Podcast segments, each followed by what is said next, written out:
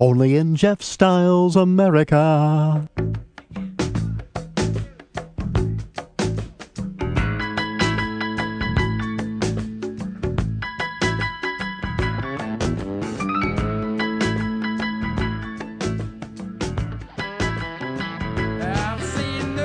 Jeff Styles here again, Nooga's own Jeff Styles, and this is my question to you today. And I know you can't really answer me, but I'm going to ask it anyway. Rhetorical question Can I still play this song? Can I play it on the radio? Can I play it for friends of mine? Can I play it over a PA system? Can I play it in the privacy of my own home or my own car and feel good about myself in today's atmosphere? Can I play this song and enjoy it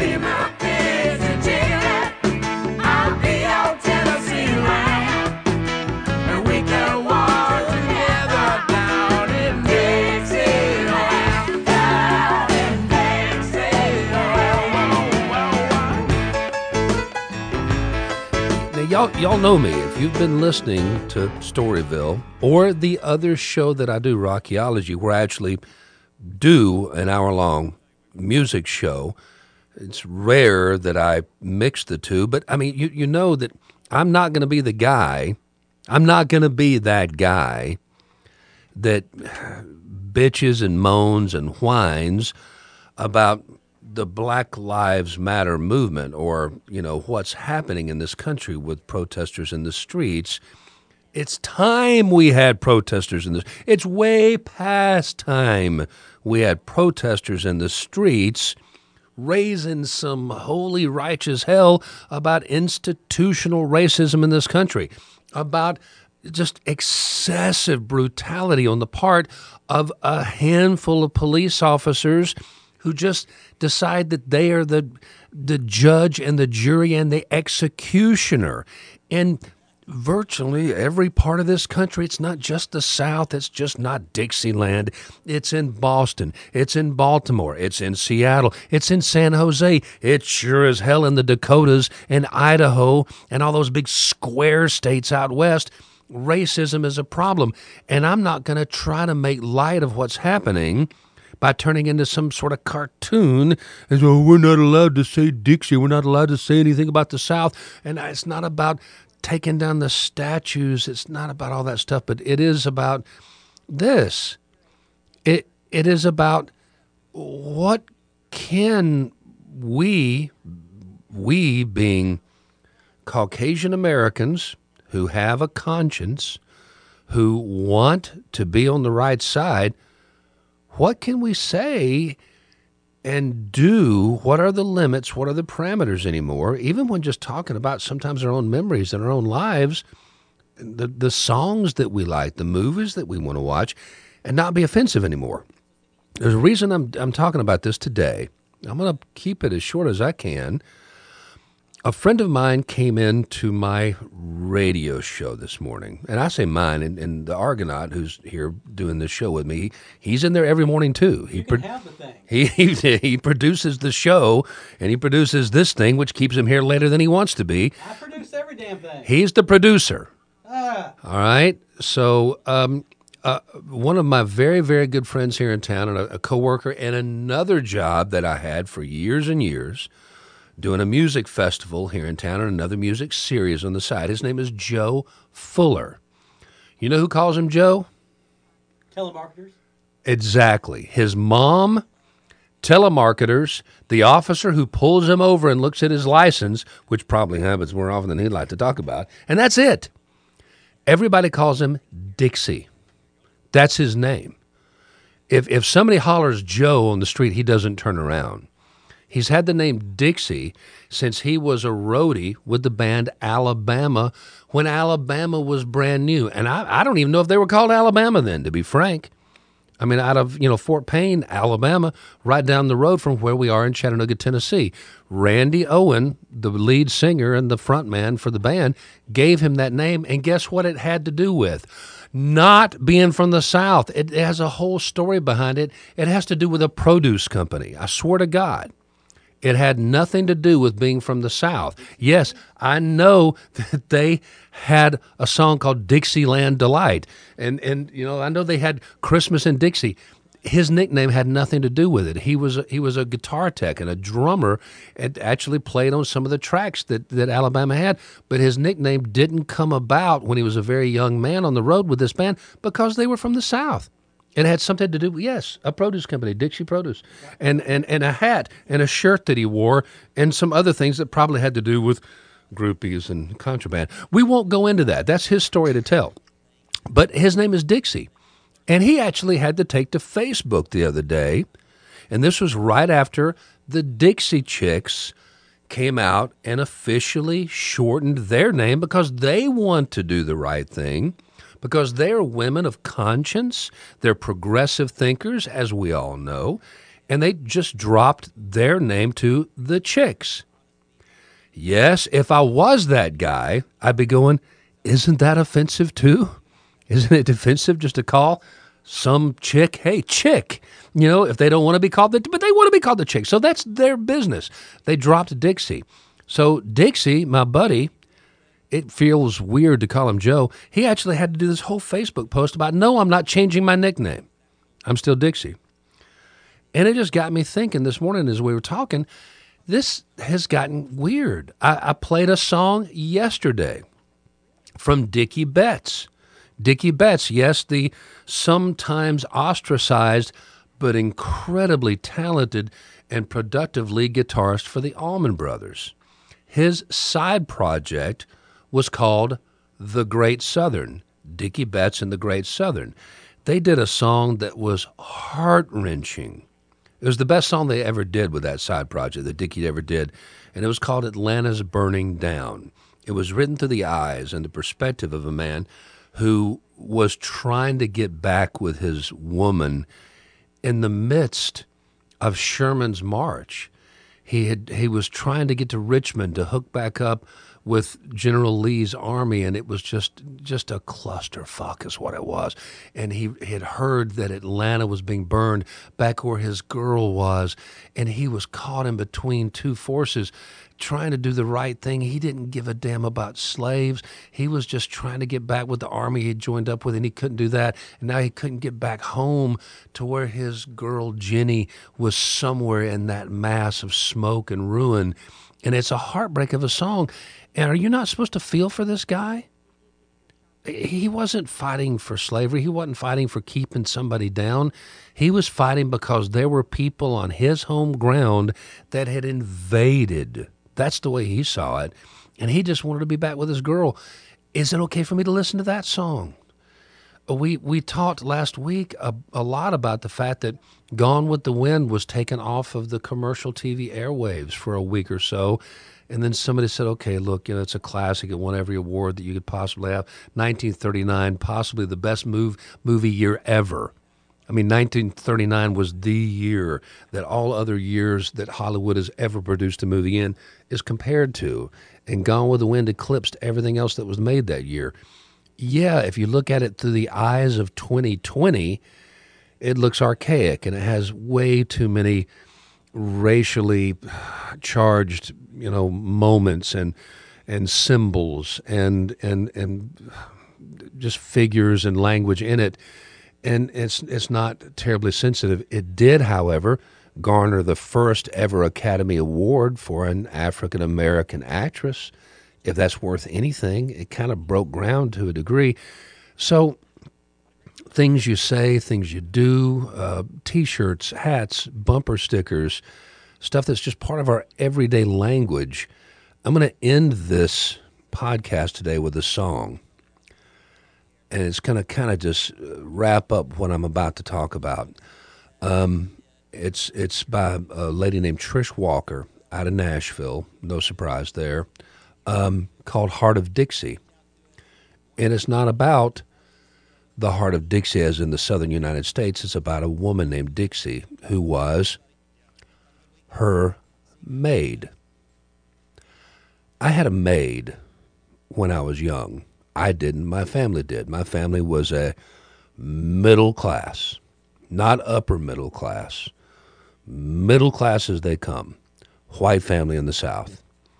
My mother went back to work after she had me and I went to school, you know, when I was five, kindergarten, six, first grade, and then we moved up north. Well, Ohio, if you consider Ohio the North, we did. Um, and they didn't have maids up north, but they did in the South. And you know what maids were? They were the help. Remember that movie? Remember the controversy and the entire national conversation that it started? The Help, the movie, was about that strange place. And yes, it dealt with a lot of racial undertones, overtones, some overt racism, but also just the place that these people, these women, these men sometimes had and held in our lives. And I'm sure that there were homes where they were looked down upon.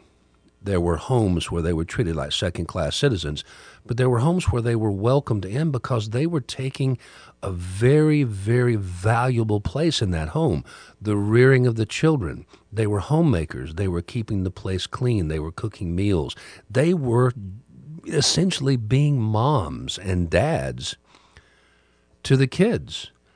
And that is what my maid there is no other word that was ever used in, in my house.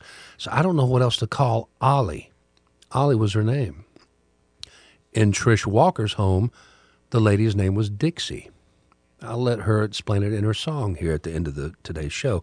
Um, Ollie Keith was her name. The first time it ever hit me that it was unusual for other people I had left the South, gone up north, been raised up there, come back to the South after we had a death in the family. And then I was at college. I was at college, surrounded by a bunch of artsy, fartsy people, trippy dippy people that I, w- I was attracted to. These these left of center progressive types with long hair and earrings for the guys, and and uh, you know, all braless chicks and, and smoking dope and listening to crazy music. And I'm going, wow, I like these folks. And one day I mentioned the maid that we used to have. Crickets, pins dropping. Maid. And all of a sudden, there's these kids from the Northeast, from Providence, Rhode Island, and such places, and they're looking at me going, made?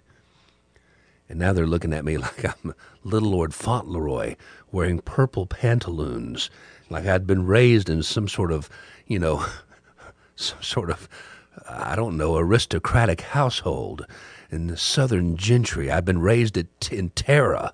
You know, we had household slaves, and, and, and the help was hither and yon, you know, at, at my every call and beckon. I, I, yeah, Ollie, Ollie, and I'm trying to explain Ollie and it was going nowhere. For the first time in my life, I realized that that was something I couldn't just mention in polite public, and I was befuddled. I was befuddled. Ollie, I am pretty sure of this. The, the, the, the memory is going to be fairly muddled and strange because it was a long time ago. I was very young. I'm pretty sure in my young, befuddled brain that I, for some time, thought Ollie might have been my mom because she was there when I woke up and she was there when I went to bed for the most part. She really was. My mom went back to work as a bank teller and also had stuff that she had to do on the side for my family, my extended family. She was there all the time. She made three meals a day, I know that. I mean, my, my memories of Ollie was well, she was always there, just plain and simple we would we would leave in the afternoon during the summertime. Well, during pretty much the entire year, but during the summertime, I just remember it more clearly because of the sounds of the the southern, you know, summer, uh, cicadas and. And, and birds and just the feeling of it. I mean, that southern air during the South is just heavy. It's palpable. And her holding my hand. And us going to Bill Harville's store. Bill Harville was an old World War II veteran who was in a wheelchair, and he just lived in the store that he actually operated just just right across this road, this uh, state road, and you had to be real careful crossing it because it was on a hilltop, and people just flew. and And she would hold my hand, and we would go and get a, a, a coke or as her generation called it, and my both my grandmothers also did this as well, a dope. Go get a dope, and that actually meant the old standard six and a half ounce Coca Cola bottles. And don't tell me that the Coca Cola inside those six and a half ounce hard glass bottles was not different than the Coca Cola you get in those big, heartless, two liter plastic abominations that they have out there now. I guarantee you it was different. And I don't think it still had cocaine in it. Maybe it did. I don't know. But a dope and a moon pie or a dope and, a, and an ice cream, you know, treat of some kind. And that's what we would do. And we would sit there and, and Ollie wasn't allowed to actually eat on the bench inside. It took me a long time to figure that one out too. We had to go to the bench outside to eat our ice cream treat or our moon pie and drink our dope or our Coca Cola, our Coca Cola as we called it. And, uh, and Mr. Harville would wheel out and sit and talk to us he had no problem with talking to Ollie when she was outside, but she couldn't stay inside. Like I said, I had to piece this together because that would have upset some of the other customers. So, you know, there was racism, there was segregation. I didn't see it through my young eyes.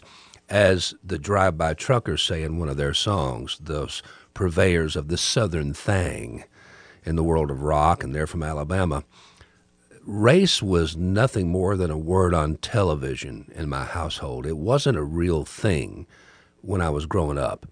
But anyway, I, I, one of my earliest memories of Ollie was her walking with my hand in her hand, and suddenly this old woman, she seemed like Methuselah to me. I mean, I don't know how old she was at the time, and she had always had a, a do rag in her hair and she had one eye that was a little off kilter. Um, if you also remember Oprah Winfrey's role in Color Purple, she took a beating and one of her eyes sort of went akimbo. And I found out much later in life that that is similar to what happened to Ollie when she was young. She took a beating and one of her eyes kind of went askew. But yeah, she was just a mom to me, but we're walking, and suddenly she leaped, leaped like some sort of Olympic athlete and yanked me with her. And I, I, my arm almost came out of the socket, and it was a snake. It was a copperhead that was in the trail. We were walking by this little swing set that somebody had in the backyard, and I was actually beginning to pull toward the swing set, and boom, we were 15 feet away. And she had pulled me through the air you know, behind her, and there was a copperhead coiled up, not a rattlesnake. There was no warning, and it was just right there, just and it would have struck me for sure. Just one of those things that was just singed into my brain. At any rate, I'm in college. It's the first time that it hits me that my memory was not the same as everybody else's. And Ollie stayed in my life throughout the time that I actually got married and had my own children. She lived to a ripe old age. Now, at this point, I have left. I've gone to college. I've moved away. But every time I came home to my grandmother's house, my mama Jet's house, which is my maternal grandmother who lived to be 102, Ollie was there taking care of her up until a ripe old age. And my children actually were raised when they were down in the little tiny town of Bowdon, Georgia, by Ollie. She loved them like she loved me, and I guarantee you one thing she loved me like I was her child. And when she ate, she ate at the dinner table with us. There was always a discomforting time there. She literally felt like she should not, and she was made to by my mom and my dad. Now, when the whole family got together, she wouldn't hear of it. I mean, when my grandfather and my grandmother and all the other cousins were there, I mean, we had a seating problem at that point anyway, and we were all spread out. And she would go and sit with the smaller kids at a little folding table. And I mean, that she had her place. That I'm not saying that she, that was her place. I'm just saying she made her place. It was a placemat, and that's where she sat because she wanted to be with the kids. That's what she said. But that I'm just saying, when it was just us in our house, she sat at the table, and I, I know this sounds like I'm patronizing, but it's just the way it was. It's just the way it was. She was a member of the family. At Christmas, we traded presents. She always got presents. And you know what? And she gave us presents. It was just part of the deal. Now, I know that you think I'm just coming up with this haze of nostalgia and I'm making it sound better than it was. It was just, it was my life. It was my raising. It was the way I was reared. And it, these are my memories. But I no longer feel comfortable talking about them in polite company. Can you imagine me sitting at some sort of chamber of commerce here in Chattanooga, Tennessee, gathering with a bunch of folks and having some young liberal type sitting to the to the left of me over here, and they've got a little you know ear bob and a nose ring and and some dreadlocks going on, and they're white you know 28 year old somethings that have just kind of gotten into the world of business out of, uh, you know, with their whatever their degree is from college, and suddenly start talking about the maid that I had when I was young. Imagine the, the looks I'd be getting from them. And then the young black professionals sitting over here to my right who are working, you know, wherever they're working with their IT jobs. And, and the look that they would be giving me when I talk about the maid that my family had and and trying to laugh about memories that I had with them, and they'd be looking at me like, "Oh my God, I'm here with the the Grand Kleagle of the Klavern." I have to be careful about the things I say. I have to be careful with my own memories and the language that we have. Uh, we we have a black coworker here at the radio station. If I refer to him as an African American, I would be absolutely incorrect. His family is from Guyana. Do y'all know where Guyana is, boys and girls? It is not in Africa, it is in South America. My wife is Venezuelan. She is American, South American. So is Keon. He's American, South American. I guarantee you he gets called African American probably five or six times a day. It is never accurate. I have a very good friend who is from South Africa. He is whiter than me. He's an Afrikaner. I could call him African American, and I would be accurate. He never gets called African American. It's a 100% guarantee. Never happens. He's got the accent that would absolutely tell you he's from South Africa. Never gets called African American. I'm sure Keon never ever corrects anybody. I'm sure he gets old. What's wrong with the word black? I'm listening to an interview with Chuck D. Public Enemy. I love that band. I, I think Chuck D is just a, a, prophet in his own time. And he's talking about on his his birth certificate it says Negro. He's he's my age, maybe a year older than me. And he said he re, he remembers when James Brown made it okay to say black. They had fought for Negro. And in 1968, all the white kids are walking around going, "Say it loud! I'm black and I'm proud." It said, and it was okay to say black, and I still say black. And now I kind of jump back and go, "Is it okay to say black?" Hell, I don't know. I got to go with what I know. So I'm going to go ahead and continue to listen to Little Feat's Dixie Chicken and like it. And I'm going to go ahead and continue to say black when I mean black. And if they want me to say African American, I'll say African American. And if they want, me to say chick, I'll say chick. And sometimes I might say black chick and offend somebody. And if they tell me they're offended, I won't ever say it again. That's an absolute promise. And if I'm talking about Ollie, I'm just going to say Ollie. And I have I have stories I could tell about Ollie for days. Her son, R.C. Keith, I have actually told the story about my relationship with R.C. Keith, also known as Whoop, in this podcast a couple of times before, and the impact that his life and my friendship with him and his death in particular had on me. So I'm not going to do that again today. These are confusing times for everybody, and we're trying to feel out exactly where we are. Those of us who care, those of us who give a damn are trying to be sensitive and trying to be careful.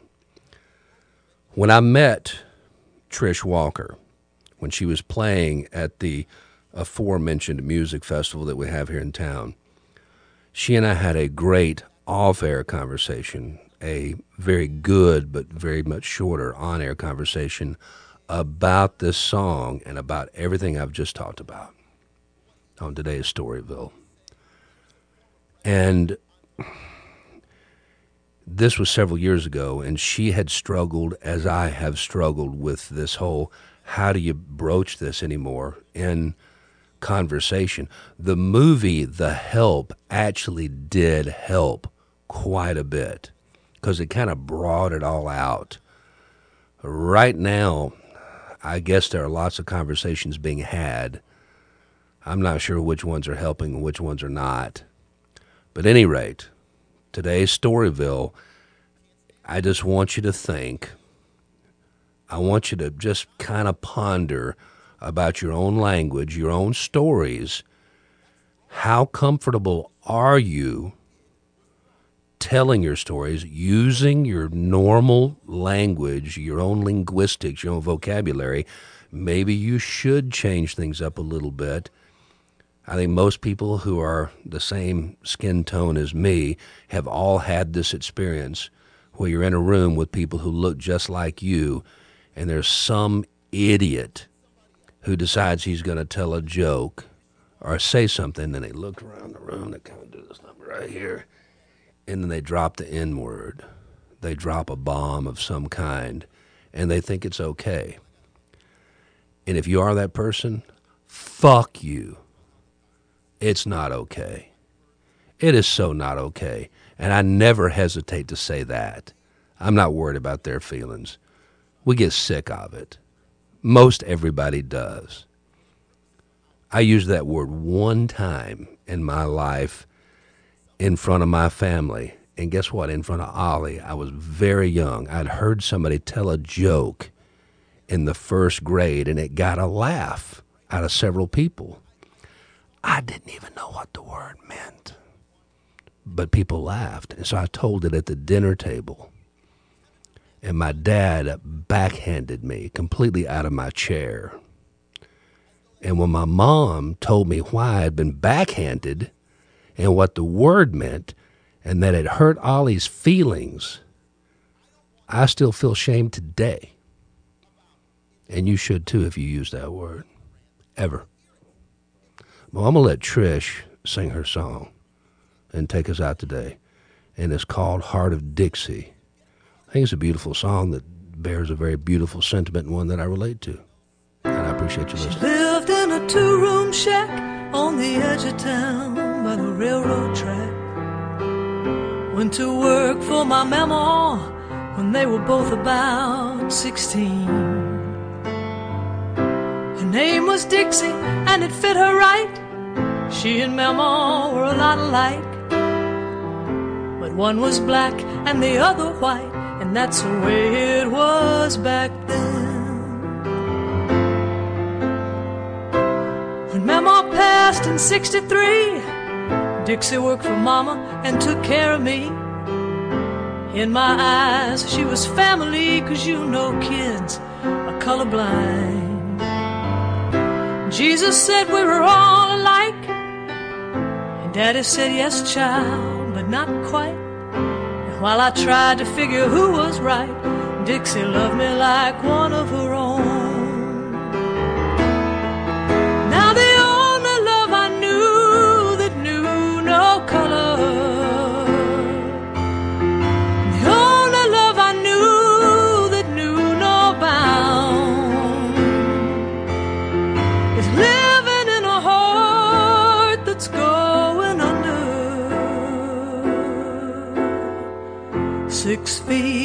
Mississippi ground.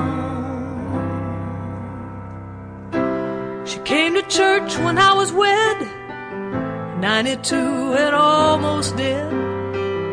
All dressed up in her Sunday best, cause she didn't have long to go. And I remember the night she died. The angels sang and Mama cried. Dixie crossed to the other side. And Jesus called her home.